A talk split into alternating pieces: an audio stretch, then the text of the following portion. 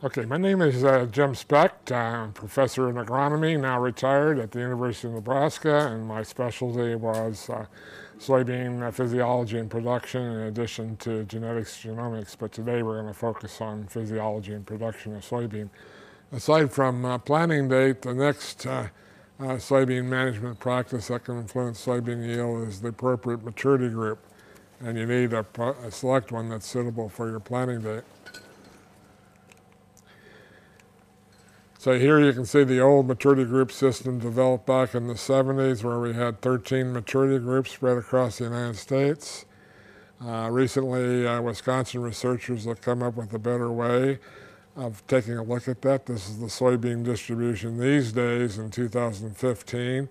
You can see the concentration along the Mississippi River, uh, the central, north central region, and the Great Plains states if you take a look at the yield trials that have been conducted there, and you can use that because they generally have 23 years of yield trial data that you can find out which maturity group was the best in every one of those trials.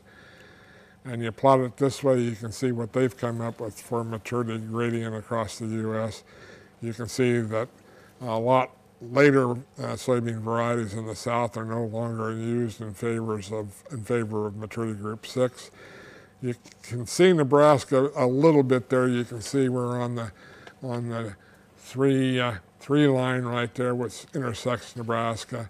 But if we go directly to Nebraska, this is the current maturity group zones for Nebraska. You'll note they follow the GGD, the growing degree, degree patterns shown on the underlying map there.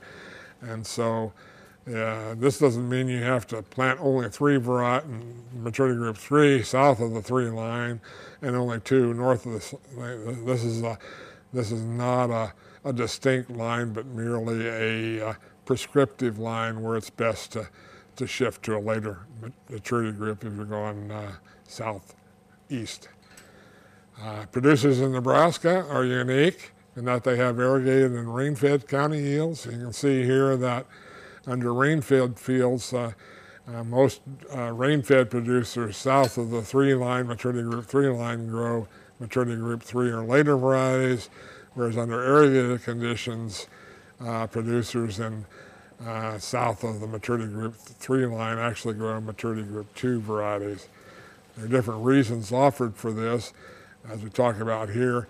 Uh, generally speaking, you can grow an earlier maturing variety with irrigation that will not be subject to August drought stress, which can hasten, hasten your uh, maturity group readings. So irrigated producers can expect to get high yields with maturity group varieties in that region, but in many years, those in rain-fed fields south of the maturity group line have to grow threes so they can get at least a chance to catch a rainfall in late August and early September. I think this data clearly shows here that maturity group, it's from Wisconsin, it shows that maturity group selection, if you notice the curved lines, though, those are the models for planting. And you can see on the left, if you're planting just the, the midpoint variety in each maturity group zone, your yield is lower starting with early planting and then, and then declines after that. Whereas if you're planting the latest maturity group at each location in your region, the longest one, you can see the yield is higher on the order of 86% uh, versus 98%. Uh, so, can, so this says that if you're going to go for uh, high yields with early plantings, you need to use the most, uh, the longest uh, maturity group you can uh, from a theoretic point of view and from an irrigated point of view.